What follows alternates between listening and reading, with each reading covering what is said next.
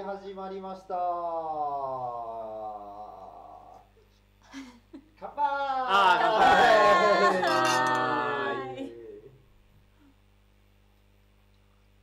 はい。ということでノーサンドジュースで今日もやっていきたいと思います。よろしくお願いします今日のテーマはあのまあ、先週ねあのリンカードモチベーションさんの方でセミナーをで、えー登壇させていただきましてうちの代表の前田と、えー佐々木が登壇させていただきましてありがとうございましいろいろとお話をしてたんですけれども、まあ、なそこの話、まあ、そびれたことというかもっと伝えたかったことということで、まあ、具体的にリンクモチベーションのモチベーションクラウドを使って、はいどうやって改善活動してるのかみたいなところを、うんそこね話していけたらなと思いますが、よろしくお願いします。よろしくお願いします。お願いします。イベントどうでした？塩谷さんああいうの初めて行って。いやーそうですね。あのいつも YouTube のこの YouTube ライブは、まあ、ここういった形でなんかスタジオみたいにしてやってると思うんですけど最初になんかスタジオに入った時になんかもうレレベチ そうノースサンドの設備とはそうだねねちょっと運命の差があって。ちょっと本当恥ずかしいぐらいそうそうそう。本当スタジオだったよね。そう思ったもん。いやあれは。これよって。そうそうそうぜ全然もう素晴らしいですよ。素晴らしいけ仕ども。事だからねこれね。本当にもう本当に。何から何までそうそうもう何から何までそうそうそう。もうなんかテレビの収録ばりになんか1カメそう。2カメ3カメみたいな感じでありましたもんあのカメラは本当にね本当にいテレビ局のカメラ。もうはい、初めて見ました生で。すごかったね。もうね本当にハード的に映像分配しまくったりだとか音飛ばしまくったりもすげえなと思って興奮して設備見てたんですけどどうでした？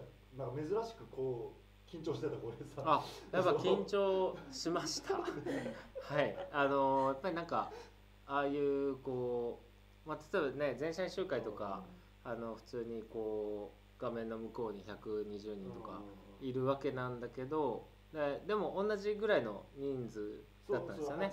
多分。70人ぐらいとかそうですよはい。ね、それぐらいの、あのー方に見ていただいたんですけどでもやっぱり全くあの当たり前なんですけどご面識のない方に あの見ていただくとやっぱ緊張するし、あの設備もやっぱすごいかったのでなんか独特の緊張感があるっていうか、あのーめちゃくちゃいい経験をさせていただきました。珍しくたまに目で助けを求めるところとか教えてましたからちょっと緊張のあまり。なかなかなかなかない経験をさせていただいたなということで、まあ、いろいろねお話しさせていただけたらなと思ってますが。本当田中さんとかね。あそうそうそう。あの本当にいろいろとやっていただいてありがとうございます。あなんか今日あのツイッターでこの、ね、YouTube ライブやるよっていう告知をしたらそのイベント一緒にやってくださったあの福井さんって方がねリツイートしてくださったりとか。あ本当ありがとうございます。見てくれてるかな？お仕事中 です。お仕事中です、絶対に。はい。なのでね、まあちょっとこうね、いろいろとお話ししていきたいなと思うんで、まあ今日はどんなとこやりますか？そうですね。あの、なかなかこう、まあ、セミナーの中ではどう活用してるかとか、あの、まあ、うちの会社のこう、歴史みたいなのを含めてお話しさせていただいたと思うんですけど、なんか具体的な、こう、リンカンドモチベーションさんのあの、モチベーションクラウドをどう活用してるかとか、まあどういうものが出てくるのかっていうのも多分あの知らない方もいらっしゃるのかなという気もするんでその辺をお話しできればいいのじゃかな。あ生々しい結果を大公開って感じですかね、まずはね。おーおお。でもやったことないもんね、翔平さん。あはいそうやったことないそうそうなんだよね。そうなんですよだからここでなんかこういなんか偉そうに座ってますけどちょうど今ね、そのですね。3ヶ月1回のサーベイ期間に今入っててね。ちょうどですね、三の倍数付きの初週にやるっていうような形のフローになってるんですけども、3月、6月、9月、12月って形で、今3月分のサーベイやるんですね。で、どう見たらどうだった？あのじゃあ アンケートこれで答えてくださいってリンクがこう送られてくるじゃないですか。はい あのすいませんあの 怖い怖い怖い。設問が多すぎてああはいはいはい。と一回閉じました。そうだねあのちょっとちゃんと気合を入れないとね回答できないぐらいの開いた時に回答すするの。いません。閉じました。まあ結構ね、あのリューム感あり 100, ますから100問以上の質問で、でね全社員に回答してもらうんで本当ありがたいでありがすよね。あたいです。もう回答率本当れに100%なので、うん。もうあのねいや通の会社だと嫌だってやってくれないじゃないですか。いや本当に。うん。なんかそこをそこに対するこう意識が高いっていうのもうちの会社のなんかいいところだそうと思う。ああいうのにみんなこう協力してくれるし、うんうんうんなんかそういうので会社が良くなるっていうのを、あのまあ、初めての方もいらっしゃるけど、あの分かってくれてる人が多いんだろうなっていうのはありがたいですね。本。当にそのスコア取るのも簡単じゃないというか結構手間かかるところなので、まあ、そこやってくれるのはありがたいですすいませんなんかな今の今のお二人の話聞いて。めちゃくちゃ胸痛い。おえじゃないよね。おえパターンじゃないよ。1ヶ月働いて一番胸が痛い。えぐられました。ももっと痛くなってほしいタイミングがあったけど。すいまでちょっとねせんすすぐやります。今今からやります。しましょうかね。いやでもねその要はこういうのが出てくるんですよね。うん。細かーって感じですよねもうね。うんであのこれがあのうちの全社的なスコアなんですけれども、えー、134人の時のかな、えーうんスコアですね。で偏差値76っていう数値が出てますが、まあもう見てくださってわかると思うんですけども、設問がすごく多いんですよね。もう見えないですよねほとんどね。うわーってなって。でうんこの各設問に対して、まあ、例えばその会社の知名度あなたどのぐらい求めてますか？で5段階評価で、えーまあ、ノースタンドの場合例えばその会社の知名度的なところで言うと、まあ、期待が2.9だようんで満足3ぐらいっていうことで、まあ、そもそも期待もあんまりしてないし満足もそこそこ高いっていうところで折り合ってるよね。期待と満足の差分っていうところを結構見てきはするんですけれども、まあ、そういうところ見てるとでなんかあのノースサンドの1個の特徴としてその会社の知名度とかそういうところにあんまりこだわってはいないんだけれども、まあ、例えばその相互尊重の精神だとか、魅力的な人材が欲しいみたいなところに対する期待ってもうめちゃくちゃ高いんですそれこそスコアその4.2とかになっていて、ん。で満足も盛り合った感じでなってるんですけれどもまあなんかうちの特徴出てますよねまあそうですね、うん。あの基本的にこのあの、えーまあ、モチベーションクラウドでその期待するところと今の現状とのギャップで評価をするっていう形になってるのであのもちろんその会社によってもちろんこう期待値が上がるところもあればその会社によってそそこの期待値は低いんだけどあの意外と満足しているとか、なんかそういう特徴みたいなのがすごい現れるんで、まあ面白いですしなんかこう会社のカラーが出る、リサそうですーチだよね。で、まあ今これってその全社的な、えー、得点っていう形で出してて、でちなみにこの赤いところこっちのところこれが強みなんですね。で、その右側のこの青いブロックっていうのが弱みになってるんですけど、これだけだともう弱みないんであんま改善に使えないんですよね。ああそう そうそうそうそう。はい。すごいですね。まあなんかこれなんかさ桜がいるんじゃないかな なんかこのなんかいまあやでも本当にすごいことだと思います、うん。いや最初は全然こんなんじゃなかったんですよね。あもちろんそうなんですね。もちろん、うんうん弱みのところにめちゃくちゃいろんな、ねものが入ってましたし、うん。階層間の意思疎通であったり、理念のその浸透であったりとか、え初回のスコアってどんぐらいだったっ63、4とかだった気がするんですよね、うんそのぐらいだった気がするんで、けなので全然。まあ偏差値なので、うんまあ、50がまあ標まあ準。までなのでまあ偏差値高いんだけど、うんでも弱みとかは全然最初出てた。でも明確にその会社全体としてこの弱み潰していこうぜみたいな話は当然していたんですけども、まあ今今ってその全体でこうなんていうのかな、えー大きく見てみるとそんなに出てこないっていうところで、今ねあの社員ごとにその属性を振っていてですね、まあ、例えばその入社時期であったりだとか、えー事業部であったりだとか、それこそこのコンサルタントなんで現場単位うん。うん。でもうそのなんていうか属性分けをしていてもその属性ごとに、うん。まあ、どういうところがあるのかな弱みとか強みとか期待と満足折り合ってないところどんだけあるのかなっていうのをこれをですね3ヶ月周期でやってるんですよね。そうですね。ねこの3ヶ月周期でやるっていうのは、自分たちで決める。いやこれはもうあのりんもちさんからこのぐらいでやった方がいいですよってやっぱりいただいて、レコメンドいただいて。なんであのーやっぱりすごく細かくうん。こうさっきの和と今出してる項目が今これ出してるのはこう全社だよね、全会社全体っていうのスコアなんですけど、これがその現場ごとだったり入社年度とかそ,、れこそ年代とか、えー職位とか、あのーあと組織ごとにもあの全部、まあ、そういうフラグを立ててるので、それであのその集団ごとのこのスコアが出るようになってるんですよね。なのであの実際めちゃくちゃ細かく分析できるのででもちろんそのアンケートだから原則は、はい。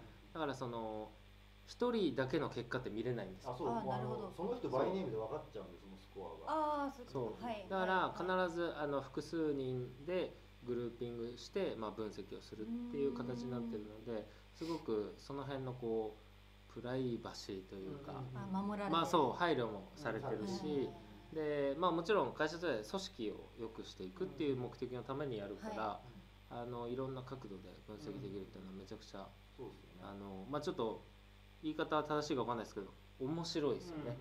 うんまあそうですね。なのでちょっと言い方あれかもしれないですけどあの去年の新卒の子が1年後今どういう状況なのかなみたいなのもあ見れる。なるほど。入社時期とかで見れるから。でなんかそういうのがすごくこうじゃあ次どういうことをやらないといけないみたいなのをまあ自分たちで行動しないといけないですからね。例えば去年なんかあのコロナ禍のせいで中途入社された方のモチベーションがそこまで高く実はなんか下がっちゃってたところもあって、うんでこれじゃあどうしていこうかってところで社内の一体感を増やしていく必要あるよねってことであの、まあね、いろんなイベントやってみたりだとか、それこそ年末の抽選会だったりだとかクイズ大会だとか、えーリモートの、まあ、懇親会みたいなのやってってで結構こうスコアは伸びていったりはするので本当にどういう人たちにこうアプローチしていこうかなっていう打ち手としてこう結構使えるところございます。でこれ結構ねあのコンサルタントのその現場ごとには結構裁量を持たせてその現場ごとにその何やるかとか全部決めてもらってもう自由にもう好きにやってくださいっていうふうに渡してしまってるんですね。こう、まあ、数値が出ましたよ。とでこのスコアこういう傾向がありますよってどう思われますかっていうふうに、まあ、現場のまあリーダーの方と、まあ、私どもでお話をさせていただいて、まあ、その結果をもとにじゃあこの3ヶ月間こういうことやっていこうぜみたいな PDC を回していくってことを、まあ、現場単位でもやってるので。まあ現場も結構改善こう波が見えて、まあ、これも面白いって言ったらあれかもしれないですけども、うんうんなかなかそう興味深くはありますよね。うんなので現場もねあの各お客さんごとのうんとかプロジェクト単位で現場があってであのまあメンバーもこうローテーションもあるのでこうたいそのリサーチのタイミングによってまたメンバーが変わるとか、はい。あの一気にこうメンバーが増えるとかっていうタイミングもいろんなタイミングがあるので、なんかあのそういうね現場のこう仕事業務内容もそうだしこうチームの雰囲気とかもあの結局現場の、ね、責任者とかメンバーが一番知ってるのでなんかまあ裁量っていうのもあるんだけどどちらかというと、まあ、結果を正確に伝えてでこういうこう事象というかこういう結果になってるよっていうのを、まあ、正確に伝えてあとはあの現場の中で、えーいろんな改善施策っていうのを打ってもらうっていうのをやってるので、なんでなんかまあその人事で、えーやってるはやってるんですけどでも実際の改善活動って本当に現場の中でやってもらってるのでなんか僕らがこれやってあれやってこれやってじゃなくて、あのこの数値を踏まえてっていうあの話を持ってで実際その現場でどういう改善活動をするかっていうのは、現場のその責任者とか、あのメンバーの中で話し合いが持たれてやってるので、なんかあの僕らがやってるっていうよりは本当に会社全体でこう活用させてもらってるっていう感じかね。これあの最近面白いなって思ったのが現場にこのスコアをリーダーにこうお見せすると、あいやこういう感じだと思ったんで実は今こういうことしてるんですって、スコア見せたタイミングですでにもう打ち手を打たれてることが最近あって、へーわもうそれでいいと思いますみたいな形になるのが最近すごい多くて。やっぱそのなんていうのかな本当に現場の方の思ってる部分とこう結果みたいなのが結構ねうん。近しいもの、うん。本当にあるので、なので、ね、なんか最近の面白いポイントではありますね。なんかもう先んじて打ち手を打ってますよみたいなことを言ってくださいうんあります。ねなんかそろそろいいんじゃない？のそう俺の顔だけちょっと なんか結構厳しい厳しい。あそうそうそうそうそう。それが。えもういらいらないんじゃない？消しちゃう？消しちゃう？いいと思います。はい。ああよかったですやっとあの僕だけじゃなくなりましたよ。はい。あの今あのよ視聴者数がねやっぱ浩平さんだけになるとガクッと落ちたりそうだね、えー。あのすいません。ちょっとニヤニヤしてるだけなんでね。はい。嘘嘘。これでもあの今のちょっと結果話聞いてて思ったのが、うんその離職率がうん。低ければ低いほど、うん。そのまあ結果の中のその期待値と実際の感じてるそのギャップが少ないからうん。離職率も少ないってこと。なのかなとまあまあギャップがね少ないってことはね確かにその、うんまあギャップなく仕事できてますよってことは離職率に効いてきてるところはあるかもしれないですね、でも、うんうちらあんまり離職率下げようぜみたいな運動ってしてないんですよね正直。ねそう離職率なんかあの、うん。結果としては重要だと思うんだけどなんかそれ自体をこう KPI にしてるわけじゃないというかあーなるほど。でもあの確かにそのうんまなんていうかまあモチベーションクラウドなんでであのこの間のあのセミナーじゃないなあの代表のこう前田と話した時にあ人事部と一緒に話してもらった時に言ってたのが、まあ、会社で一番重要なのってあの士気なんですよ。言ってましたね。言ってたでしょ？はい、昨日。で士気まあいわゆるモチベーションなんですよ。うん。それが一番重要。でっていう話を、まあ、あの昨日していてでやっぱりまあそれってやっぱり働く意義とかはい。この会社にいるこう価値みたいな、まあ、本人としてのそれがあのつながると思うんでなんかそれがこう見える化されるっていうのはすごく、まあ、分かりやすいから、まあ、確かに志さん言う通りあの、まあ、極端にこうこう前者的なその値より低いっていうところは何かそういうリスクはありますね。あるよね。なるほど。うん、まあ実際そういう経験もあるので、はい。あのうん。まあでもなんなんていうかそうなるなる前になんとかしないといけないんだよね。そうなんかなったからっていうよりかははい。こうやっぱりそうですね、ううん。いや推移が見れるから事前に打ち手が打てるっていうのはでかいですよね、うん。やっぱ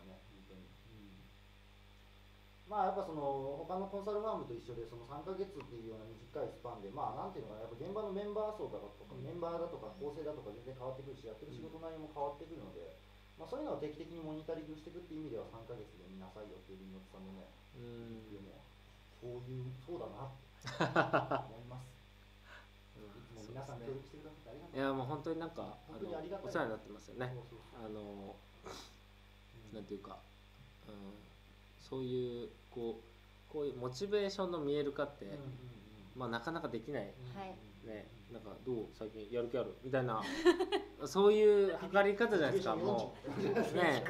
うん、なんでそれをこう見える化するっていうモチベーションエンジニアリングっていう考え方ってやっぱ面白いしなんかせっかくねそういう仕組みがあるなら自分たちもこうもっとうまく使っていきたいですよね。まあそうですね、うんもっともっと使っていきたいです、めちゃくちゃ真面目じゃないですか今あいやいやいや。れこれイエモンだった日イエかモンかもしれない。イエモンかもしれない。えでもなんかあのそれだけ結構真面目にやってるかなという気がします、うん。だただただアンケート取ってわっきゃわっきゃっていうのだとそれはだってね会社としてもちろんサービスなんで、あのコストをかけてやっているしでそれに対するちゃんとこう会社に対する何かメリットがないと続けられないのであの真面目にならざるを得ないね。はい。真面目にねそう本当きちんと。えでモチベーションって本当源泉だと思うんで働く、あのもちろんその自分だけでこうセルフモチベートを全て100%完結する人もいるかもしれないけど、まあ、人間ってどうしてもね環境とか仲間とか何かしらのこう外的要因に影響はされると思うんでなんかそういうのが可視化されてこう打ち手がまあ打ててるまあ100%打ててるかどうかまあまだまだ僕らもやんないといけないけどね。なんか外から見てても雰囲気がいい現場のモチベーションのスコアが実際高いっていうのはあやっぱやっぱあそうなんだなってなるほど気がしますよねもうあの現場盛り上がってるねだと持ちくらの結果もいいんだろうなってこう見ると。ーあへーー確かにな、まあ、ちょっとそういうのあるかもしれない。あのそれこそ まあ今コロナでなかなかあの行けないけどなんか現場ごとにこうバーッと集まって飲みに行くとかに、たまにこう顔出させてもらったりするとなんかやっぱうわーって盛り上がってるそのもうなんかすごくこういい雰囲気で仕事してるんだろうなっていう組織の、まあ、現場のやっぱスコアリングが高いね。これ、ん。あどうどうですか？上司の立場だと結構緊張しますよね結果出てあ緊張緊張緊張するうん緊張しますね。うんどうん。どうかなって。あの私もあの新卒研修終わった後とかに一番ドキドキはするんですけど、うんなんかその逆にこうみ自分らも見られてるっていう目線を持てたりだとか、なんかそのちゃんといいチーム作ってあげたいっていうところの一個のね要因にもなったりはするので、なんか会社さんによってはそのいわゆる管理職のこう敷地というかはい。あの組織のスコアがこれ以上下がるとチーム解散ダメダメだよ広角っぽい感じまあまあまあまあそこままでドラスティックかどうかわかんないけどそういうところにも活用されてる会社もあるぐらいなんで、あのね人事部もあの解散ですか？50を切ったら解散しようと思います。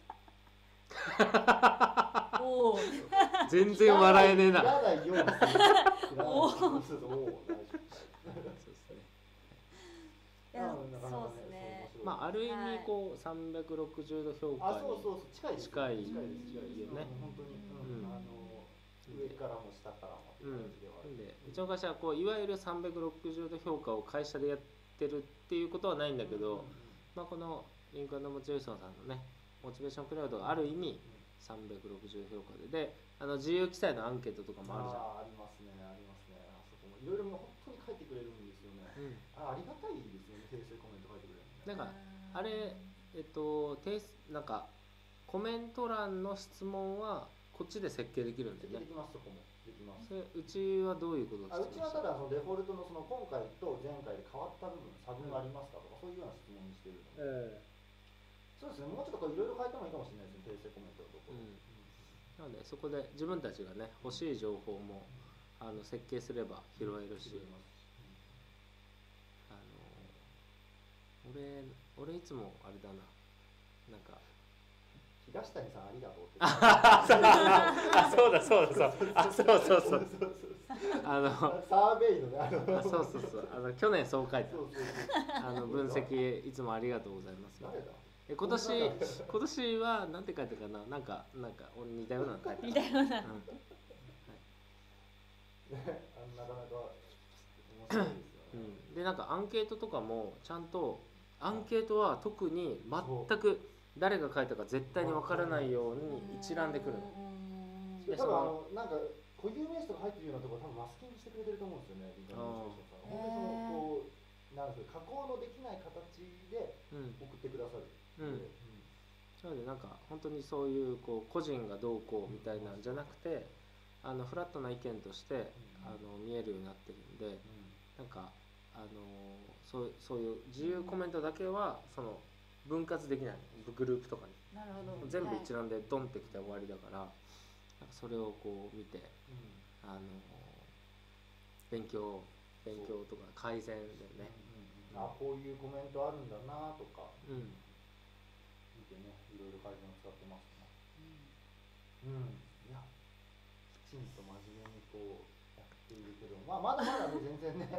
うんいやまあまあ全然あのもう課題ばっかりあるし、あのまあ終わりがないというか、うん。あそうなんですよね。もう人がもう常に入り続けて変わり続けてで体制も変わり続けてなんで、うん。もう本当に終わりがない形ではございます、なんでなんかいいスコア取っうんたからそれで終わりじゃないので、あの新しくね入ってくる方には全然関係ないことだしそうそうそう。過去のスコアとか今どうかっていうだけなんで、まあ、もっとねよくしないといけないっていうそうなんかこうちゃんと我々としてもカンフル剤にしていかないと。定期的なリマインダーみたいな感じで、うん。こうポーンと出てくるので、なんで逆に言うと人事部からしたらこう全体のスコアみたいなのはちょっとこうドキドキする集団でないといけないかなと思う。なんか全体落ちたらじゃあどういう施策をしていこうっていうのを考えないといけないね。あれ？真面目すぎるかな。危ないなこれ。たまたまにはねこういう側面もある。ああそっかそっかそっか。そっかそうだね。やっぱぱ家もん飲んでると真面目になっちゃう。ハイボール3本目。あまだ2本か並んでますから。ね 整列してますよ。まあ、非常にお世話になっていうんなんかね前あの中島さん来ていただきましたけど、はいまたなんか来ていただきたいですね。ねなんかそういうせっかくこういうのをやってるんで、あのまたなんかできるといいですね、い。ろんな人よ呼んじゃいたいですねなんか本当にね他の会さんあそう。に出てもらいたいよね。そうそうコラボあみたいな。のうん。だし、まあねまだ全然あの出てもらいたい人も社内でもたくさんいるけど、うん。なんかそういうのがもっとできるといいですね。うん突撃隣のコンサルファームやりたいってずっと言ってるんですけどね。そそうだね。そう。そうだね。なかなかね付き合ってくれる切られてるのか。